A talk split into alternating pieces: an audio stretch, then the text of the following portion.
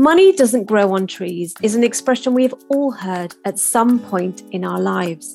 It might be something our parents told us, or in turn, something we tell our own children when they demand things that are too expensive.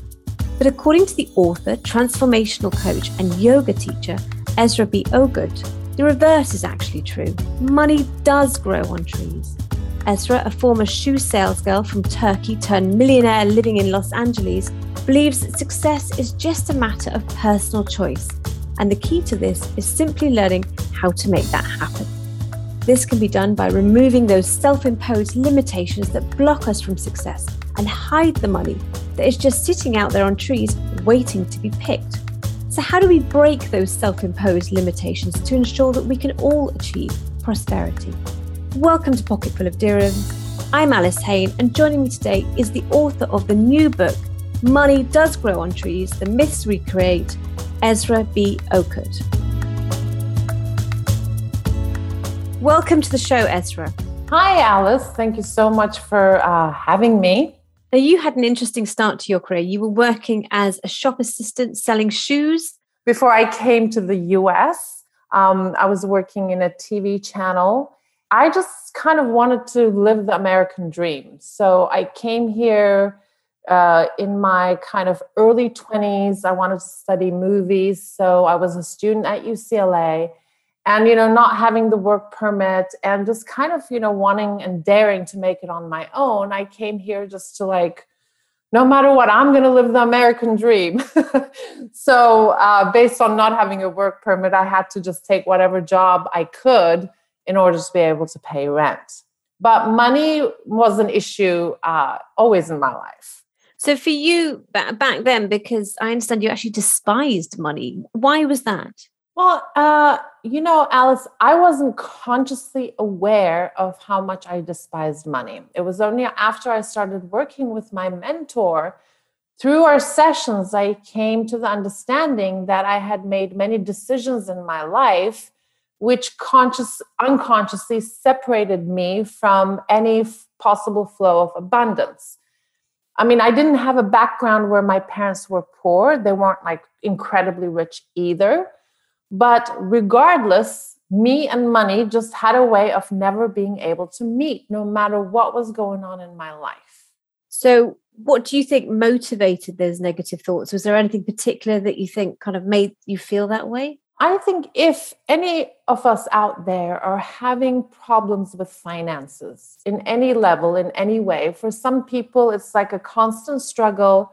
For some people, they you know manifest in a way where, where they are just able to make the ends meet and for other people maybe they have lots of it but even they have a wall that they might want to go further out of I believe not just about money, but whether it's our health, whether it's our sense of self concept, whether it's about relationships, whether it's about money, we make a lot of decisions when very, very early on when we're just children based on whatever is going on in our lives. I mean, we all come here, you know, we have various experiences.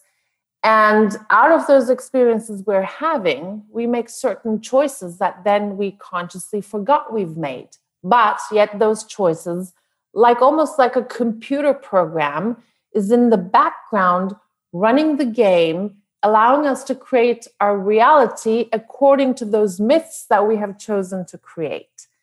I think the best way to go is to give, you know, examples. So for me, it was about a conversation that was happening among certain grown-ups where they were talking about and there was an arranged marriage that was going on, and a very young girl was being married off to kind of a rich doctor. And the conversation was along the lines of, you know, while women shouldn't marry for love, only stupid women do that.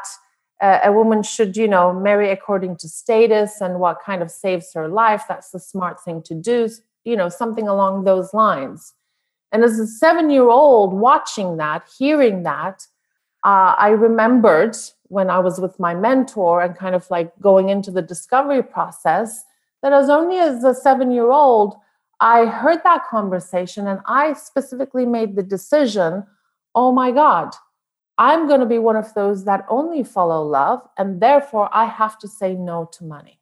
So there's a negative thought there towards money, but there were some other insights you gained from a, a near death experience when you were a teenager. Can you tell me more about that? Oh, sure. The experience over there was um, when I kind of had that experience of drowning. Uh, I got to a point where I completely left the body. And again, love is, I guess, an important theme in my specific life because as soon as I was, I got out of the body, I saw almost like a movie trailer, moments where I had uh, given love or received love. And at that moment, I understood the importance of love. And when the experience went further and further, um, I also saw that in the spirit form, we absolutely have no limitations that we've picked up on the earth through whatever it is that we've experienced. So I experienced a sense of incredible, incredible freedom and realizing that we are all the universal energy individualized in the here and now. So I kind of got it how what powerful energies each and every one of us carry inside. But at the same time, you had that feeling and that sense, but it wasn't until later in life that you realized the significance of that. So, if we go back to your early career, after you've made that big shift to chase the American dream, you also looked at becoming an actress, and that didn't quite work out in the way that you'd intended. Can you tell me what what you learned from that experience? Well, that experience, um, what I learned from that is that again, I was, you know, in the U.S. wanting to have the American dream. Uh, I was more. I studied directing actually, but I loved acting and I had definitely done quite a lot of it in Turkey, but it wasn't really panning out much in, in the US.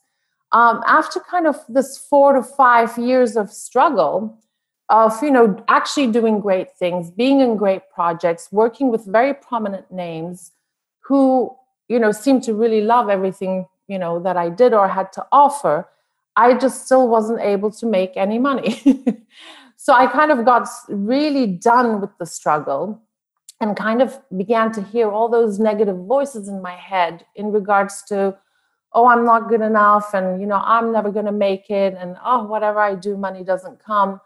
And I realized that, you know, before I go on in my life, I need to go on a journey of healing. So that's when yoga got into my life.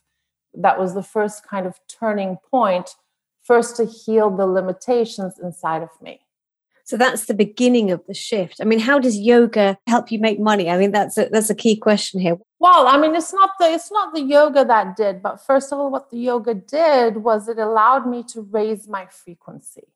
So the more that my frequency was able to rise, the more I became aware of certain things. And later on, really what allowed the shift to happen was meeting my mentor, Daryl Rutherford, who allowed me to discover the story I was telling at the beginning of the meeting. Uh, allowed me to understand that I had a belief system that money and love don't go together, and that I will always go, you know, in the direction of doing what I love and always say no to money. And I realized at the age of in my mid 30s at this point that money was not not coming into my life because it was so hard or there was, you know, I couldn't manage it no, because I had made a clear decision to stay away from money that was in my unconscious mind. So becoming aware of that was the turning point. So when did you start making money and become a millionaire? Uh, well, it was kind of after I became aware of my own limiting story. And it was also, there was another belief system right there that came from watching a lot of Turkish movies where all the good guys are, you know, poor and all the rich guys are always you know the evil ones. So there was another impacting belief system. I want to mention that as well.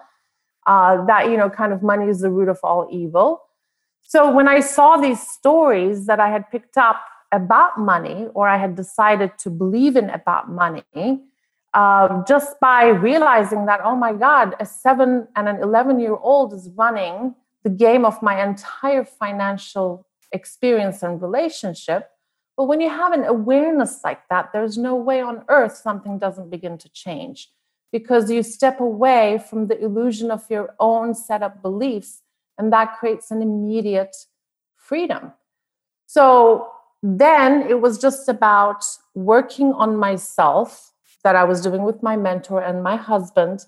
And step by step, uh, through clearing these belief systems, through making what we call a new being choice to belong to abundance, stuff just started happening. So you live in Los Angeles now. How do you earn your income? The workshops that we give.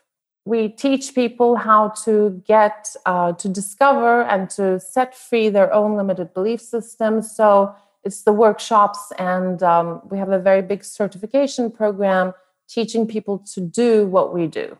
We teach transformational coaching. So you do that with your husband and business partner? Yes. So, and the pair of you have worked with a number of celebrities and corporations. You've even worked with Turkey's governmental institutions. Why are they turning to your services? Well, that credit goes to my husband. um, I started transformational coaching, and then he was inspired to join me. Uh, he wrote a book in Turkey, uh, and that sold over a million copies. It became very popular. It basically wrote about the journey that me and him had through our awakenings and realizations. So when a book gets that kind of an attention, then it kind of reaches a lot of people, and therefore we got to, you know, work with a whole range of different people. So for your book, Money Does Grow on Trees, how does it help people, others, you know, perhaps myself or anyone that's listening? How does it help us create our wealth? Well, I think it's an inspirational book because there's a lot of stories of people who were having the limited experience of abundance, who were able to jump into really big, big, big numbers in just a year, a year and a half. There's a lot of stories of physical healing. There's a lot of stories of relationships changing. So, first of all, it's inspirational. Second of all, it has a lot of exercises that say if somebody really takes the time to do it, it brings the kind of awarenesses that we're talking about, not maybe to the level of a workshop or a certification, but um, the couple of people before it was released that read it really did have certain even physical healings happening. So really, it's up to the person if and how deeply they choose to connect with the information, and if they're willing to do the exercises. That's about exploring one's own consciousness. So, can you give me an example of one of these exercises? Uh, sure. One of the exercises we do is when we claim we really, really want something. This could again be anything, but since the subject is money, let's put it on money. And it's just not happening in your life. We often think, oh, it's not happening because of the economy. It's not happening because of this. It's not happening because I'm not educated. It's not, you know, we have all these reasons. For me, it was like, it's not happening because I don't have the work permit in the USA. But these are like the outer excuses as to why it's not happening. So, one way to understand what our own resistance and chosen separation might be from the subject matter of our desire, a good exercise to do is to close your eyes and really, in great detail, imagine your life with the thing that you so called really, really want and see the one thing that actually irks and bugs you, because that's often related to the belief system sitting in the unconscious mind. For example, a friend of mine was complaining about not being able to make money. She had, you know, gone to many workshops that hadn't been working. She's like, I just can't solve this. I just can't manage it. So we were sitting for coffee, and I said, you know, what if it's not that you can't manage? What if it is that you don't want to make money and you just don't know it? And she's like, Oh, don't be ridiculous. I'm like, Come on, let's do an exercise. So I had her close her eyes and I had her put herself into a picture where she has incredible amounts of abundance happening every day. And her physical reaction is she started sweating. And I'm like, okay, so what's the sweating about? And she's like, oh my God, I feel so much shame. I'm like, okay, so what is the shame about? And she was like, oh my God, I believe that if I have more than just enough, then others will have less because of me. So she figured out her belief system as to why she was rejecting the flow of abundance in her life. For example, that's one exercise. So these limitations that we are placing on ourselves, they can be based on where we're from, the wealth of our parents, or just these thought processes that we've had growing up through our lives that we're not aware of? Um, Alice, I would say, of course, I mean, our environments influence us, but more than that, it's not about what we experience, it's about how we respond to what it is that we've experienced. The possibilities of what can happen are infinite. And out of those infinite possibilities, the decisions that we have made, good ones or limiting ones, decide the trajectory of what we're experiencing. So the, I often hear about get rich quick style books, you know, books that are going to make us rich quickly. How is yours different? Thank you for that question. Actually, I love that question. Um, and I say it straight in the book as well at the introduction. I really think transformation is a process. You know, doing solutions actually do not take us out of our boxes. It's a new being state that we can arrive through awareness that actually makes the shift of something changing in an amazing way. So do this do that. You can do until the cows you know come home. But but if you know you have belief systems sitting in there rejecting what it is that you want for this or that reason then it's just not going to happen as much as you do.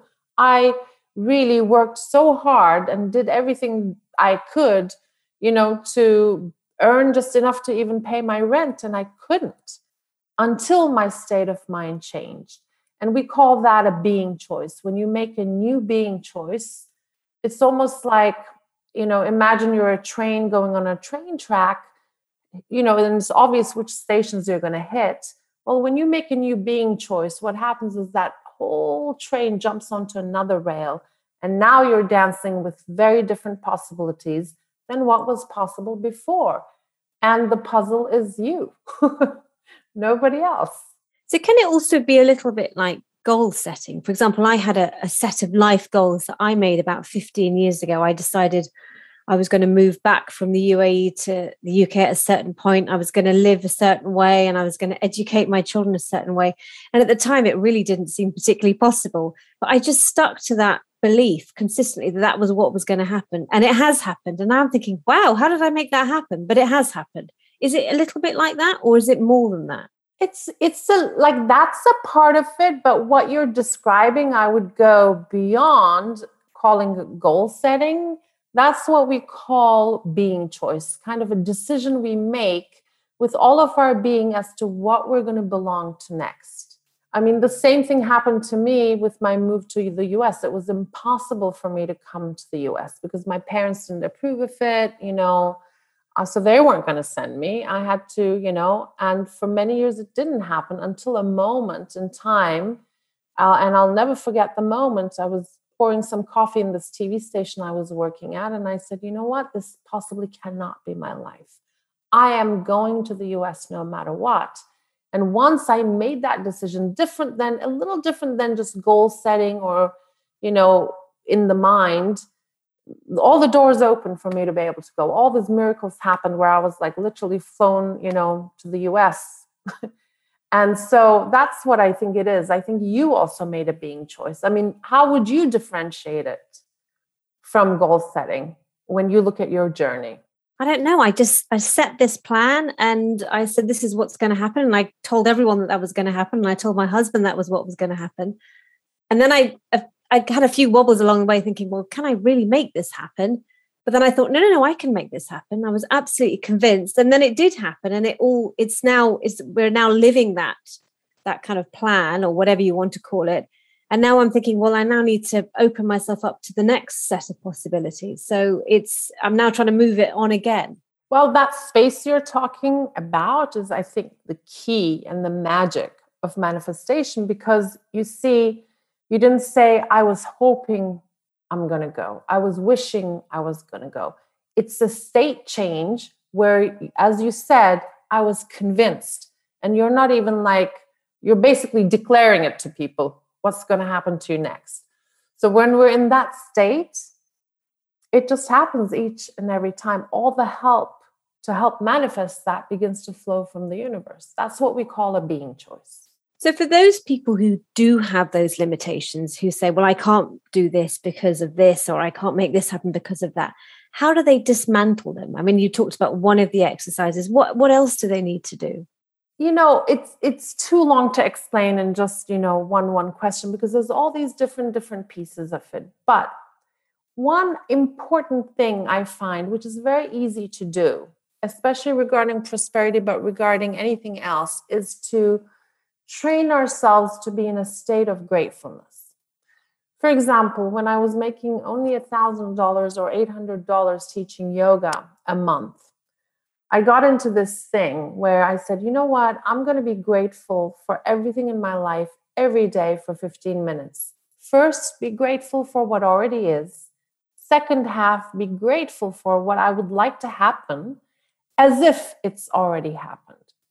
So we sat down and started this exercise together with my husband, uh, and we committed to it for one year. Again, we're talking about state change rather than a how, a state change that you know needs some time to gradually get there.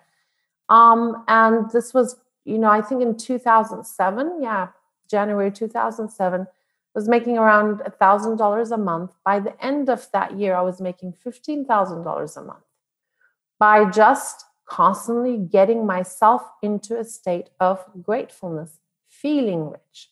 Because we can think of life as a mirror. The way we look at it is the way it responds back to us. So, one of the keys of creating abundance is to start seeding it from within. If you feel it, no matter what your circumstances are, eventually you're going to begin dancing with it. It's the law of attraction, law of correspondence. It's just the way it works. So to go from $1,000 a month to 15,000, I mean, obviously you've opened yourself up to those possibilities, but what was actually making the money? Was it yoga or was it, was it the other elements that were coming into your life? At the time, I, I had yoga going on. Um, and so when I started doing these exercises, just like more and more and more and more people showed up, then the inspiration, you know, to begin coaching came from another person. Somebody just like, you know, had seen the changes in my life. Um, I was at that time in Turkey for a couple of years. She just pretty much convinced me to start doing coaching with her. And I didn't really, you know, I didn't have that plan so I started with her. It went fantastic. She was an agent working with a lot of, you know, celebrities and actresses. She loved what was happening to her. So she, you know, uh, told about me to other people. And then, you know, it just started kind of snowballing from there. But I didn't know the how. I didn't have a goal as just going to be this and that and that. I just very succinctly, with my husband, committed to a state of gratefulness for a year. And everything kind of changed. So, uh, would you ever be able to disclose to us what kind of celebrities you've worked with? Never, because that's private. so, if we if we all read your book, and you know, are we all going to get rich? Is this, is this what's going to happen next? Absolutely not, mm-hmm. because you know the power isn't in the information. The power isn't in me. The power is in the choice of the person. I mean, I think the best way to choose books or to courses or jobs or anything, you know, we can think of is to just look at something and see if we resonate. If we resonate, that means there's something there for us. So, you know, everyone's at a different place in their life, different frequency, different, you know, consciousness. Um, but when there's the will, there's the way. When there's the choice, to what we belong, as you know so well from the life experience you were sharing with me, everything opens up. And it could be my book, it could be another book, it could be anything on, in the universe. It just takes us, our own selves, to create that magic. So, for our listeners tuning in now, what three things would you tell them if they're looking to open themselves up towards making money? you know, for different, again, levels, it's different information. But I think one of the number one baby steps is that if we're living in debt, do or die to get out of the being choice of uh, the person living in debt is very important. To say no to being in debt so that you can step into the next step. We can think of the being choice kind of like pregnancy. You know, we cannot be pregnant and unpregnant at the same time or we cannot be you know overweight and skinny at the same time it's either one or the other So we cannot be in prosperity as long as we're somehow in our actions, in our beings, in our choices, committing to debt. So that's very, very important. The second step I would say, which is kind of more, you know, a doing practical part of this whole thing, is to get out of the spender's law. This means that every month, do or die again, this was a huge turning point for me as well, making sure that there's more income coming in than income eh, than money going out. So basically being in positive cash flow allows us to stay in a state of positivity in regards to finances. And the third thing again is to ask this question. Who would I be being if I were already abundant? That's a very, very magical question. And to discover what are the belief systems that I have chosen to believe that are holding me separate from the things that I want. And then we understand that we are really creating our own reality. Thank you this week to Ezra B. Ogut. If you would like advice on your personal finance issues, you can write to me on pf at thenational.ae. And remember that PF stands for personal finance. Please do subscribe to the podcast in your podcasting app to receive weekly updates. And also leave us a review so we know what you think. This episode was produced by Arthur Edison. I've been your host, Alice Haine.